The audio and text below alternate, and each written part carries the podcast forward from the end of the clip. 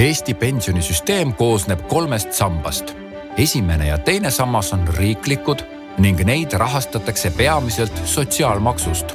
kolmandat sammast nimetatakse erapensioniks ja sellesse teeb sissemakseid inimene ise või tema tööandja meil oli üks standard, mis nõudis laitmatult puhtaid seinu ning teine standard, mis tegi esimese standardi järgimise näiliselt võimatuks. Valged tahvlid, valged seinad, sinine tint. lühidalt öeldes oli meil konflikt selle vahel, mida me tahtsime ja mis meil oli.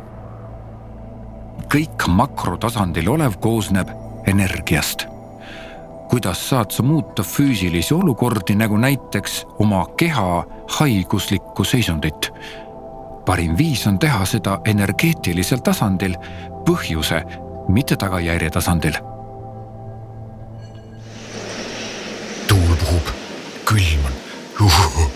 Jube külm. oleks nüüd midagi, mis mind aitaks tervena püsida, et ma ometi haigeks ei jääks see talv on ikka nii karm, et sa pead kogu aeg mõtlema, kuidas ennast tervena hoida.